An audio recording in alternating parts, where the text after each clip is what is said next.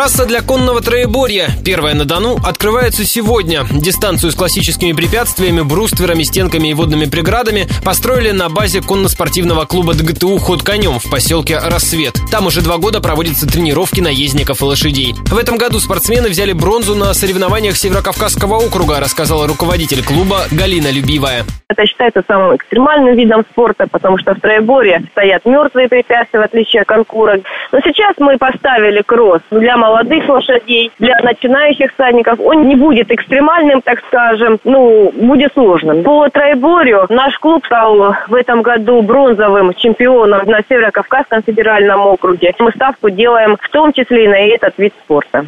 Я же добавлю, что сегодня в конюшне ДГТУ с десяток обученных животных.